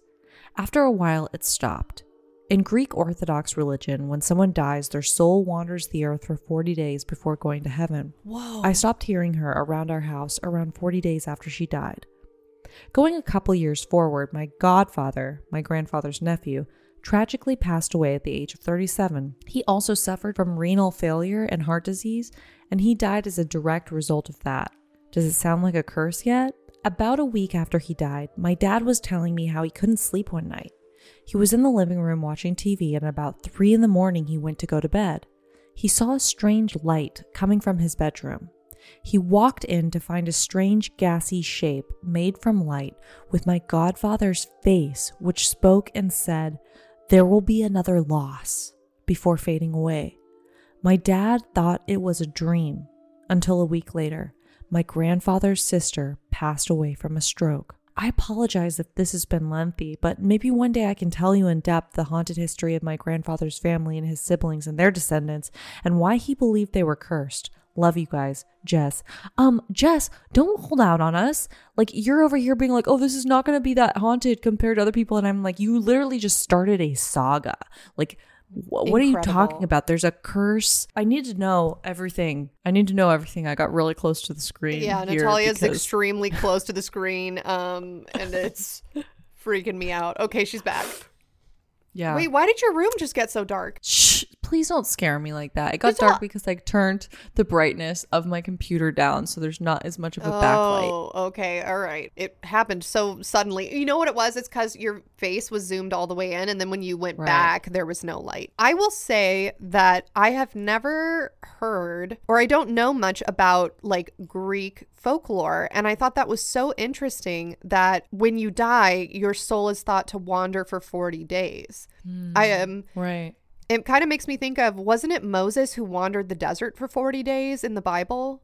Yeah, like they like looking for the promised land or whatever. They were cursed to wander for 40 days and 40 nights and isn't that why like Lent or something is 40 days? Maybe. I, I that sounds familiar, but my point is we really need to do a numerology episode because I feel like there are these mm. recurrent numbers that Right. pop up a lot and that's just really interesting. I love the idea of I mean, I know it's scary, but I love the idea of being able to hear like a a family member's footsteps after they've passed and then 40 days later they're gone because it kind of gives you reassurance like oh now they're like they've passed on Mm. To the next realm Yeah, super creepy, very creepy but also cool because it's your family. But the ga- the gassy light thing that says he's gonna have another loss, I don't know. That just makes me wonder, like, why? h- How do some people pass on and they're able to come back and say this shit, and other people don't? Like, I don't. I mean, we don't know obviously anything about the afterlife, but it just it really makes you wonder, like, what happens? Yeah. Yeah. I remember when I was in elementary school, I probably already said this on the show too. Sorry if I have. Um when I was in elementary school, we for some reason like a magician came to our class and was like teaching us magic tricks and then gave us like a history lesson on Harry Houdini and told us about how he died, which is by the way like extremely traumatic. I don't know why they were telling 4th graders about this. And then he said, Oh, and Harry Houdini told his wife when he was on his deathbed, Hey, when I pass, you need to visit my grave every single day. And if I can communicate with you, I will find a way. Like, if, if there is life mm-hmm. after death that allows us to, like, come back from time to time, I will find a way to communicate with you. And she went to his grave, according to this magician that came to our fourth grade class. She, she went to his grave every day until she died. And she claims that he never communicated with her. But here's the thing if my spouse was communicating with me from beyond the grave, I wouldn't be telling other people about it. So, Well, I also wonder too if like now knowing what we know about ghosts now, maybe going to their grave isn't like the place to go get haunted because there's not really like anything that they could communicate with you there, right. Right. Like they need like electricity or they need, you know, to be able to like touch you and make you cold or like to slam a door or something like that. I don't know. that's true. And also, if we believe in stone tape theory, he wouldn't have been there anyway because the a ghost quote unquote would have just mm-hmm. been replaying their final moments right stuck in a loop so and his final moments were probably like in a hospital somewhere not not uh, Right. in a cemetery okay i'm going i'm moving on we're moving on from that very sad thing that definitely scarred me because i'm clearly i'm reciting it again right here um now why they had a magician come to our class i don't know okay. this next email comes from Alex M. Hi, Nat and Allie. My name is Alex, and I'm from Connecticut and have a haunted story for you. Once upon a time, my family was and still is very white. I'm half Cuban, but trust me, you'd never know. And went on a fall foliage trip where they rent a bus with other family and friends and do a little New England tour. Okay, yes, that is very white, but very cute. And once again, reminds me of the meme we often refer to with all of the like white women standing in a row in front of fall leaves wearing like sweaters oh, and Oh, right. their like high Right. boots. The basic. Yeah. Yeah. With their PSLs. Love it. One year they decided to go visit Dudleytown. Dudley Town is an abandoned and apparently cursed town from the mid 18th century that is located in a town called Cornwall, Connecticut. It's about an hour and a half west of Hartford, Connecticut, if that means anything to you. There is a ton of history that would make this email far too long, so I'll skip the history and just tell you my personal experience. I was four or five at the time, so most of this story isn't from my memory, but from my parents' retelling of it. To get to Dudleytown, you have to drive up a dead end road called Dark Entry Road. Seriously. Nowadays, with social media making this a more popular location to visit, there are tons of cops in this area making sure there's no trespassers, but at the time that we went, there was nobody. So it was fairly easy to get to, so long as the people living on the street didn't tell you tell on you for trespassing. The bus we were on drove up the road and past the houses. Eventually, the road went from pavement to dirt, and there were no more houses in sight, just trees. After driving through the woods, the road opened up into an area that had very few trees and was mostly full of just short, dead grass. Halfway through this open area, there was a random metal gate that blocked the road. It would be easy to walk or drive around as it only blocked the road and nothing else.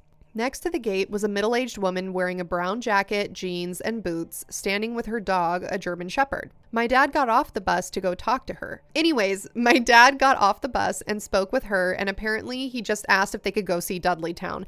And she said no, and then he asked why not, and she said because it's private property, which it is. My dad got back on the bus and told everyone what happened. My uncle was not pleased with this as he wanted to see the haunted town. My uncle got off the bus, but the woman and her dog were gone. As you know, buses have windows on all sides, so as soon as my uncle said she was gone, we all looked around. Like I said, the area had very few trees, and none were large enough to hide behind, especially with a German Shepherd. She couldn't have made it back to the heavily forested area that quickly, either without sprinting, and surely somebody would have noticed a middle aged woman and her German Shepherd sprinting away across a meadow. Eventually, everybody stopped looking and we left the area. Years later, like 15 years later, I was perusing some forums online, which I am so mad that I didn't screenshot, but I was looking at stuff about Dudleytown. I was reading posts by people who had been and saw a post from somebody that said that they had been there recently when cops weren't around and gotten stopped by a woman with a German Shepherd who told them to turn around. This person went back to the car to tell the people he was with, and when he turned around, the woman was gone. This blew my mind as one, this is exactly what happened to us, and two, she still had the German Shepherd. I guess she could have just gotten a new one since the old one would have been 15 plus years old.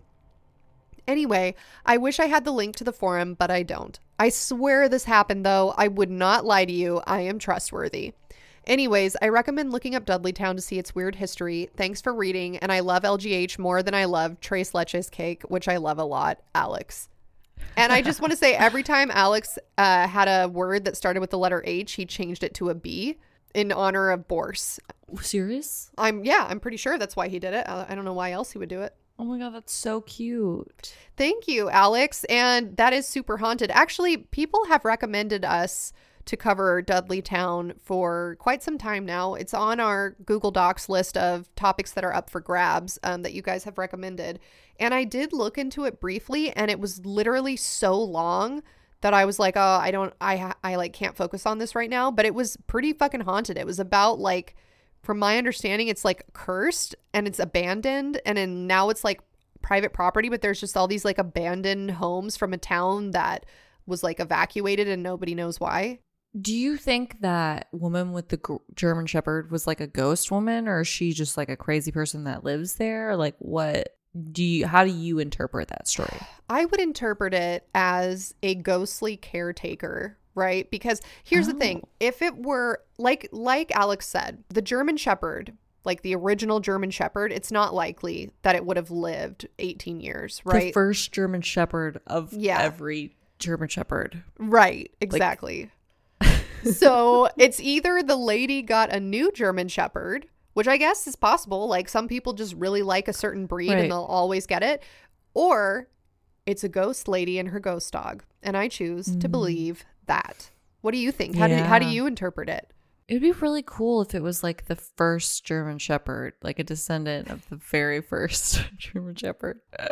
That would be cool. I think I'm I'm like you. Like I kind of think, well, I mean, either way is terrifying. Like, why is this woman so obsessed with this town and German shepherds? And then the other thing is like a ghost. It's also kind of scary because it's like, what's that about, right? Right. But I think it's more scary if it's just like a weird lady with a German Shepherd. She's just obsessed with German Shepherds and preventing people from entering Dudleytown. Yeah. Yeah. She's just like a Karen ghost. this one comes to us from Sydney. Hey, Nat and Allie. I've been a huge LGH fan for about a year now, and I love listening to each and every episode of the podcast. My name is Sydney. I'm 25, and I have rediscovered a love of haunted shit thanks to your podcast. I've never been particularly sensitive to paranormal or supernatural activity, but I do find myself drawn to spooky locations quite frequently, either intentionally or unintentionally. The story I have for you is one of those unintentional encounters in a place I've visited for years. I live near Asheville, North Carolina, which is a city in western North Carolina mountains with a fairly haunted history. Zelda Fitzgerald, the wife of the great Gatsby authors F. Scott Fitzgerald, died in a hospital fire in Asheville, where she was a schizophrenia patient. That's one of the more famous hauntings of Asheville, but there's so many more attached to the Biltmore House and the Vanderbilt legacy, regional indigenous folklore, and others. I've wanted to write to you guys for a while, but I didn't think I had a good enough spooky story to share. Until I went to my favorite tattoo shop in Asheville last night for an appointment with my favorite artist there. I won't name the shop or artist here because I haven't asked them for permission to share the stories, although I think they'd be fine with it, but just in case. This tattoo shop has been open for about two years now, after being opened by a group of artists that I had been following since college. I've gotten most of my tattoos done here because the staff is so awesome and their work is beyond gorgeous. I'll attach a photo of the go- tattoo I got during the session to this email. I also love going to the shop because of how the store is decorated. The shop stands on two acres of land that the owner has, but the building itself is only about 800 square feet. The shop is right off of the road that leads to an elementary school about a mile up the hill, and besides a few shipping containers that have been converted into extra buildings, the shop is surrounded in the back by woods. The location is not exactly remote, but it's not exactly urban. The building was originally erected in the 1920s, but it's been rebuilt at least twice. As soon as you walk into the shop, you're greeted by a small altar that's adorned with crystals, burnt herb bundles for smudging, small skulls, and other offerings. Besides the usual tattoo shop furnishings like the five artist booths and available design displays, the walls are covered in an array of paintings, photos, drawings, and knickknacks that range from a traditional portrait of a woman from the 1950s to traditional tattoo designs to photos from vaudeville slideshows from the turn of the 20th century. There's an organ from the late 1890s besides one of the booths that the owner found for free on Facebook Marketplace that contained many bizarre photos and some other items that are proudly displayed on the organ with other curios, including a few animal skulls, candles, a crucifix, etc. All of the walls and shelves are decorated with Gothic curios and artifacts.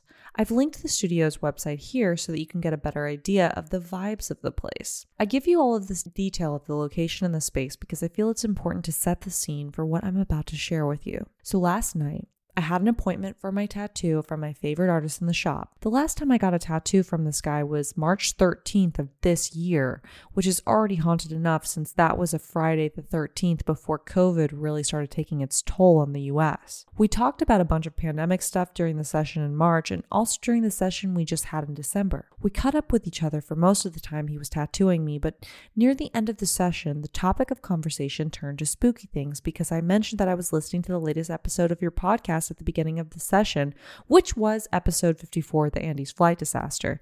And then I started asking about how what the history of the building was. For all of the times that I had been to the studio, I'd never asked about its history until now. Like I had said, the building was first finished in the 1920s, and the tattoo shop had only been operating inside of it for the past two years. My artist started by saying that he and the other artists had continually been experiencing weird things at the shop since moving in, and when he mentioned this to his friend who's a member of Stormy Daniels' paranormal investigation team. What the fuck? Yes, that Stormy Daniels, who's now pursuing a career in paranormal investigation with her new team called Spooky Babes. What, What? the fuck? Who the fuck is Stormy Daniels? Why do I know that name? Because she was relevant for like a hot second because she came out and was like, I had sex with President Trump before he was president. And he like, m- Oh. and he like paid me off and made me sign an NDA. Oh, right, okay. okay, I know who that is now. And then he was probably like, "Mm, I don't know. I can't do a Trump impression, but you know, he was probably like, I, I offended. And then Um, yes, I had sex with that woman, and it was Mm, very nice. Yeah. Yeah. yeah, I can't do it either. Apparently, during the first visit, there was enough activity and evidence of paranormal activity that all of Stormy's team came in to spend the night in the store and see what they could gather. Okay, I'm sorry. I the fact that this story is about Stormy Daniels is like my artist and a few other artists from the shop did some tattoos for the team and then decided to stay for the investigation. So his stories are firsthand accounts. He shared a ton of info with me, but I'll just share the details specific to spirits in the shop in this email because it's getting kind of long, lol. But I have other details to connections to a doll formerly owned by Ed and Lorraine Warren, not Oh, Annabelle, whoa. but similar, that came to one of these investigations at the shop and some weird occurrences with her there. So, about the shop, one of the team members brought a spirit box device that was supposed to allow spirits to communicate with the investigators. The team member told my artist that usually the device would light up about once every 20 minutes or so in an area with spirit activity, and that spirits may or may not talk through the box. According to my artist, the box would not shut off or shut up all night. They heard voices from different languages and dialects, and some voices that talked over each other.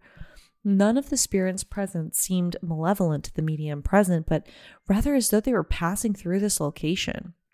One of the investigators called it a grand central station of spirit activity. Remember the portrait on the wall of the lady from the 1950s that I mentioned? That portrait was brought in by a local who got a tattoo done at the shop. The portrait was of the woman's grandmother, and the woman said that after she got her tattoo done there, she was wondering what to do with the portrait since her grandmother had just passed.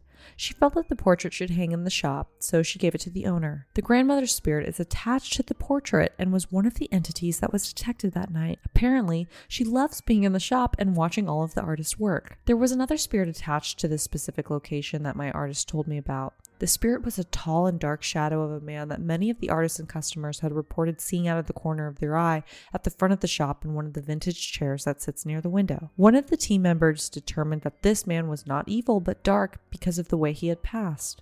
After some research, it was found that the building the shop is in had burned to the ground at least once in the 1940s, and that fire coincided with an event at a local church. Around that time, one of the church members had been wrongfully accused of sexual assault of someone else in the congregation and had apparently fled to the building to hide from people who wished to harm him. The artist said that the belief is that the tall and dark shadow man is the spirit of a man who was burned alive in the building for being wrongfully accused. An exorcism was later held at the shop so that this man could be put to rest. He has not been reported as seen since. Again, he told me so many other tales during our session last night, and I would love to share them with you or get you in touch with him if you guys are interested.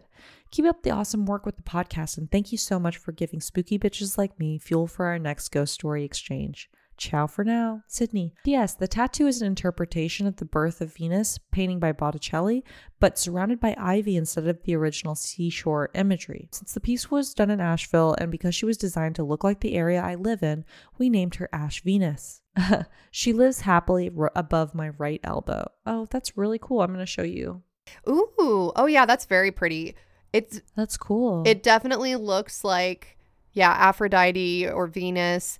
Um, which, if you guys are familiar, that would be like the painting of a woman coming out of a clamshell, like in a beach scene. But this is that woman um, coming out of ivy, which is very interesting because it really reminds me almost of like Poison Ivy, the superhero villain, Right. whatever, and then combined with Aphrodite, which is cool. I like it. this is the studio.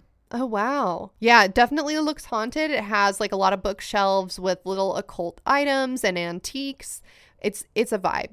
I will say. Yeah. That's cool. Very cool. Thank you for Yeah. sharing. I like the idea of buildings having so much character and history. I find it very interesting.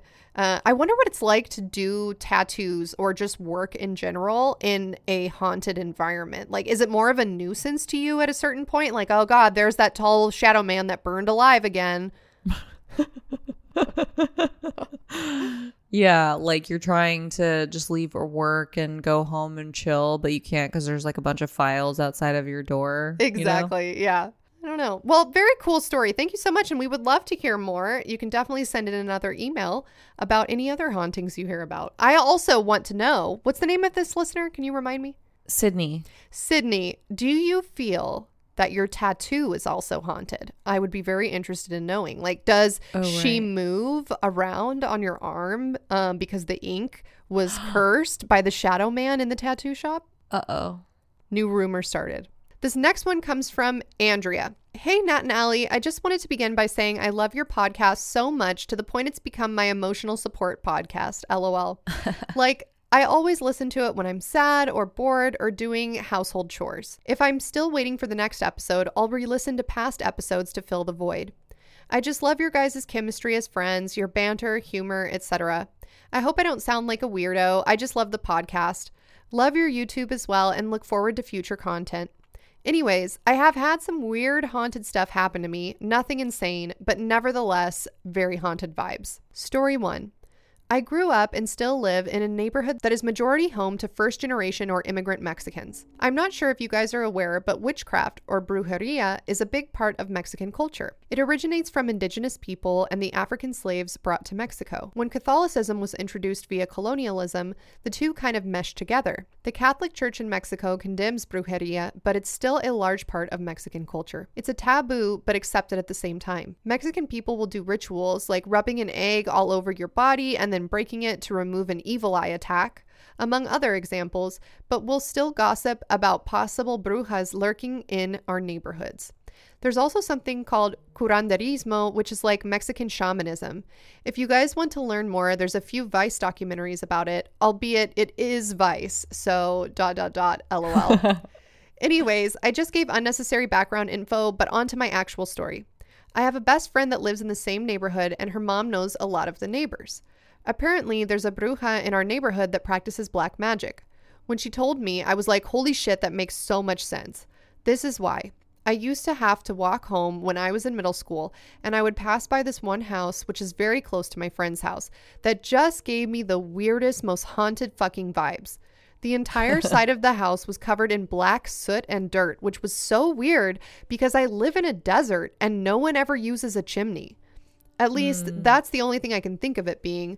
Like, what the fuck were they doing that the side of their house got so covered in black soot it stuck out like a sore thumb in the neighborhood? Witchcraft. 100%. Anyways, one day I passed by the house and on the sidewalk in front of the house, I came across a little dog.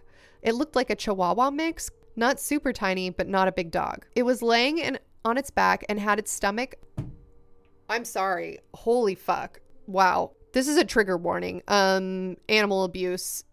Skip forward five minutes if you don't want to hear this. It was laying on its back and had its stomach cut open in a rectangular shape with its intestines spilled out. What? It was so traumatizing because I cannot stand seeing anything like that involving animals. Like, I couldn't even watch Don't Fuck with Cats, the Netflix show, because I just can't. right. The cut was so rectangular and perfect looking, like it was cut with a knife. It definitely couldn't have been another animal that did it. That's the scariest part. I had a strong feeling that someone did that to that poor baby, but why? Maybe someone left it out as a kind of threat to the person that lived there? A sick motherfucker? Or maybe it was just brujeria. I have no idea, but I still think about that poor baby dog. I just walked past it quickly and went home freaking out. Story number two. So I mentioned that I'm Mexican American, so growing up, I would visit Mexico to see my family. For background, my family in Mexico lives in a very small town with a population of like 20,000, and it's also very poor. So every time I go to Mexico, I always have crazy psychic experiences that I can't stop thinking about. I have them in America too, but I have them a lot more when I visit Mexico. Maybe it's because it's where my ancestors are from. I don't even know. I'm just going to tell you guys one, and it's the one that still makes me freak out when I think about it. So I was with my mom, my aunt, and her three kids in the town square of that town. It's pretty much the same for every town in Mexico. There will be a town square area with a park surrounded by shops and markets, and it's pretty much the only fun thing you can do when we visit, and it's usually packed at night. My aunt has two twin girls who were like five, and another younger daughter who was like three or four. My aunt was busy working at her elote stand, which is corn on a stick, and the girls wanted ice cream, so we offered to take them to the ice cream shop. While we were walking down the sidewalk, about to cross the street to get to the shop, I was ahead of my mom holding one of the girls' hands, and my mom was behind me with the twins. I just had this horrible feeling in the pit of my stomach that I knew something was wrong and something bad was going to happen, like an accident. I told my mom to get in front of me. She was like, What the fuck? Just walk, you weirdo. But I was insistent because I felt so scared deep down inside. I got hmm. behind her, and as we crossed the street, this giant monster truck with tires that were like four feet tall swerved into the crosswalk. My mom has her cat like mom reflexes and literally swung the girls into the air, barely missing the giant tires that could have crushed my nieces. When it happened, I just froze in a panic. I always think about what would have happened if I was walking in front and that truck swerved into the crosswalk and I didn't react in time. God was looking out for me and my nieces for sure. And I learned to always trust my psychic spidey senses, lol. Here's a picture of the town square just for your reference because I feel like I explained it poorly. Doesn't really matter, I suppose, but I thought why not just include it. Another story I have is when I predicted my sister was going to get into a car accident. She's fine, by the way. The car just got totaled. Anyways, that's all for now. Sorry if this was super long. Thank you so much. Stay haunted. Holy shit. What? That is from Andrea or Andrea. Andrea. Andrea, there's a lot to unpack there. Oh yeah, pictures. Yeah, it just looks like a town square. Yeah, go to at Let's Get Haunted if you guys want to see these photos on our Instagram. Natalia, what the fuck do you think of that story? I don't know. The thing about the dog, I don't I don't know. Did they say like if they were like in a bad neighborhood? She No, just said she said it's small, to like twenty thousand people, which is not very big, and that it's poor. Okay, it's poor, so it might be. The only thing I can think of is my dad grew up in this like really, really poor part of St. Louis called Granite City. It was like really, really poor. And he would always tell me stories of like his neighbors would go out hunting and they would bring back squirrels and raccoons and skin them in the yard and eat them. Right. They couldn't afford to buy food. They would kill vermin and eat it. And he remembered because they would give him like rat tails and raccoon tails and stuff. So he thought it was cool. Oh, that's haunted. Yeah, right. And he said that one time he remembers vividly as a child, and my aunt backs this up too. She remembers it. They came home from school or something like that, and the neighbor's dog had been beheaded, What? and its head was on their front porch. no. Yeah. What the fuck? And he thinks that it was gang related. Looking back on it, like someone was trying to send a message to them or something like that, but they had like taken their dog and beheaded it. So that's that's just what that brings to mind for me is like I don't know. I, I that I'm just bringing up something that I could possibly reference with that because that's such a bizarre and terrifying thing Yeah. to see or witness and like what kind of fucked up person can like do that to a dog? I mean, God forbid the dog was alive when that happened. Like, I hope in my heart that this was just like a dead dog and that there was just a fucking weird into taxidermy kid that was like, you know, oh, let me just cut this open and like see what's in here. And hopefully that kid didn't like grow up to be a school shooter or like a serial killer and they were just like became a doctor. Yeah, yeah. know. You know what that reminds me of too? It reminds me of like alien cattle mutilations where like stuff because when she said like it's cut in a perfect A perfect square. rectangle or square. Yeah, like so you Yeah. know it's not something that just occurred randomly in nature, right? Mm-hmm. It's not like a parasite that burst out of this dog's stomach after death. Like the it, it was clearly like almost like surgical from the way she's describing it. And it just yeah, really reminds me of alien cattle mutilations, which maybe we're going to talk about this year. I don't know because I don't know anything, but fucking gross and haunted. And I literally, I know you guys can't see what I did, but I read the sentence wrong at 1st mm-hmm. because my mind was like, that's not what happened. And then as soon as I realized what the email said, I like leaned back and hit my hand against the wall behind me. did. I was like so shocked. I remember too growing up, like there was always houses that gave me weird vibes. And I remember there was a rumor that there was a, a witch that lived in one. And I don't know if that's just like a kid rumor that happens. Like every neighborhood has like a creepy person, right? Like that's like what the Sandlot is about. right. The movie. Like, Yeah. oh, like every single neighborhood has like a weird house Absolutely. that's like everyone just knows not to fuck with it. Okay, we had a couple weird houses um, that I will talk about really quickly. There was one lady,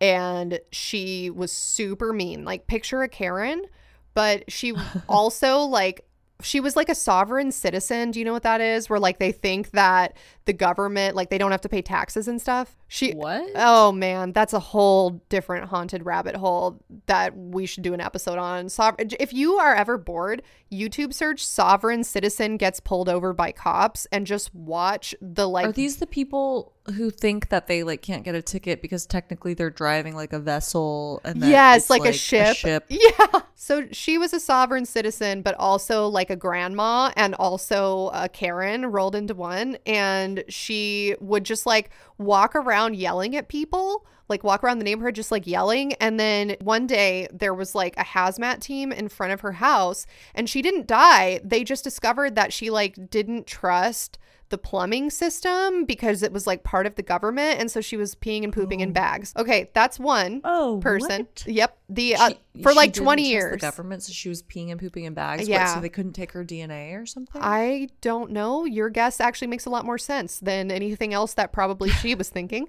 And then the second one was we had a neighbor that had Okay, so Natalia visited my parents' old neighborhood when we were in college. Yes. Um, it is a modular park. So not a mobile home park, a modular home park. And it's like houses that get brought in on trucks and they get set down, but you can't just like take them when you leave. Okay. So it's a, was a modular home park. All there are no sidewalks. All the houses are very close together. And our one of our neighbors just had a fucking horse in their living room. That's cool. I don't remember that. I feel like I would have remembered that visiting. It was sad. Like you can you can't ride your horse around. Like we weren't in, in that rural of an area. I feel like this is going to take such a long time now because I have so many questions. What do you mean they just had a horse in their living room? Like a living horse that lived in their living room? As probably the image of a modular home park evokes in our listeners, I would like you to imagine just like a very white trash situation happening. And so one of these neighbors just, I guess, found a horse. I really don't know the story. And they just like hid the horse in their living room.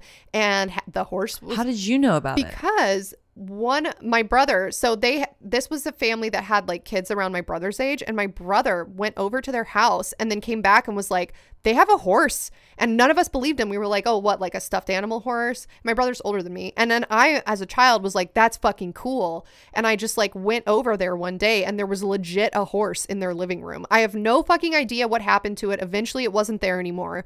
But they just had hmm. a legit horse in their tiny ass living room. They also had an outdoor jungle gym in the bedroom and not like a nice one like you're maybe you're thinking like oh like mtv cribs Oh. like no like this was like they had stolen somehow like unbolted and stolen a rusty Oh. um, outdoor playground jungle gym and put it in one of their kids' bedrooms. After they moved out, a new family moved in, and then the SWAT team came one night. And I woke up because I heard a police canine crying outside of my window. And I looked out, my, my room faced the street, and there are no sidewalks. So you're just on the street when you look out the window. And I went and got my parents, and I was like, there's like police outside. I think I was in third grade, and my dad went and was looking out the window, and he was like, "What the fuck?" They were right outside my window. Their guns were raised, pointing at this house that used to have the horse in it. And then one of the police officers like must have seen the light or something, and my dad looking through the cracks of the blinds, and he came and knocked on our door and was like, "Hey, I have to pee. We're on like a stakeout. Can I like use your bathroom?" And my dad was like, "Yeah, but can you tell me what's going on?" And I guess the people who had moved into that house were harboring a fugitive who had murdered his girlfriend. And then when they went in and like took him out of the house eventually, they found a fucking rocket launcher, like an RPG, in their backyard. Like he could have blown up any any of the modular homes at any point. He could have blown any of them up. That is terrifying. Have I never told you that story before? No, no, you haven't. I just like there's so many things wrong with that story. Like I want to Yeah. be like, oh wait, why was the cop on the stakeout going to a neighbor's house to ask if he could use the bathroom? Like, wouldn't that compromise the stakeout if the neighbors were like somehow would just tell them? And then I'm like, but wait, you can't think about that because you have to think about this person's harboring a fugitive that murdered their girlfriend. But wait, you can't think about that because now there's an RPG in the backyard. Right. I know. Crazy. And I have like done keyword searches over the years trying to find it, but I've never RPG found any horse stakeout. Ventura. Yeah. So anyway, my point is everyone's got that neighbor, right? That just is Right. up to some nefarious shit. Whether it be a harmless jungle gym horse situation or whether it be something more nefarious like a dog in front of their house or a um RPG in their backyard. Everyone's Right. got one. or a bruja. Who knows? Yeah, you never know. Wow. Yeah. Thank you guys very much. Those were some excellent stories. Um, Natalia, what was your favorite from this episode? Oh my my oh wait, okay, let me think. There was a lot. There was a lot of scary ones. There was. I kind of liked Toria's. Was it Toria? Where she was just like, LOL, my parents' house is big haunted. Oh, and she got choked by uh Toria. By a yeah, she got yeah. choked by a shadow who told her not to tell anyone. And she was like, Yeah, and at first I didn't tell anyone. But then she told a whole podcast. So what's going to happen to Toria? I don't know. Toria, send an update email if you're still alive. I hope you are and I hope you're still listening. Yeah, all Yeah. of these were really good. Sometimes we have like What's your favorite? Man, it was hard to choose. I, I really don't feel like there were any bad ones this week. I thought Chanel's was cool with like her distant relative in England, like had familiars and was burned at the stake, like had two frogs that just got blamed for every bad thing that happened in the village. That was really interesting. The one that was really cool too was like the curse on the family. I think it was Jessica. Yeah, the Greek, the Greek, the haunted family. history of like the grandfather's curse yes Yeah. where they like were all dying of some sort of heart situation and there was like a apparition that came up and was like there will be another passing What about the haunted possible ghost caretaker with the German Shepherd? That one i liked. It's also just like what is this person's obsession with? German Shepherds. yeah. Yeah. i'm getting stuck on that because then my adhd brain starts just like going off. Like i'm just like oh german shepherds. Oh they're descended from wolves. Okay i have a husky. Oh the hip dysplasia. Those kind of dogs are like, wow overbreeding is like really bad for dogs. Hmm, having a dog is really cool. I should get another dog. You know what i mean? I'm like yeah, just start because spiraling. dogs were involved Yeah. it's hard to focus. I feel like if there's Yeah. a dog involved or like an animal in general it kind of takes over the whole story like the one thing we were just talking about i can't even remember any of it because i'm just thinking about like there was a dog that was dissected and then like your neighbors have a horse and i like really fixated on that yeah Yeah, yeah. This was a very good, chaotic listener story episode, which is what every listener story episode should strive you guys to are be. psycho you guys are psycho you're absolutely unhinged Great way to kick off the first listener story of the season, though. Yes, it certainly was. I'm so happy to hear from everyone, and I'm glad that we're finally getting through some of these emails that are years old now. Hopefully, we're Yeah, going to be getting through them quicker now that we're doing listener stories every fourth episode. Yes. Yeah. Well, Natalia, would you like to do our sign off? BRB, gonna go get surgery at a hospital so that I can see a haunted nurse and pick out her outfit for Allie to wear later. Bye.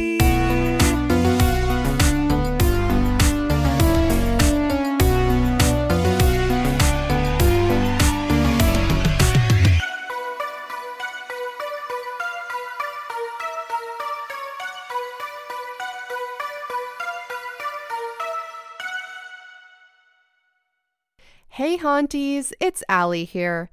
Valentine's Day may have already come and gone, but according to Google, you're listening to this ad on the birthday of George Washington. And you know what that means. That's right. Time to go grab your favorite powdered wig and a guy that looks like Paul Revere and make like a cherry tree and leaf your worries.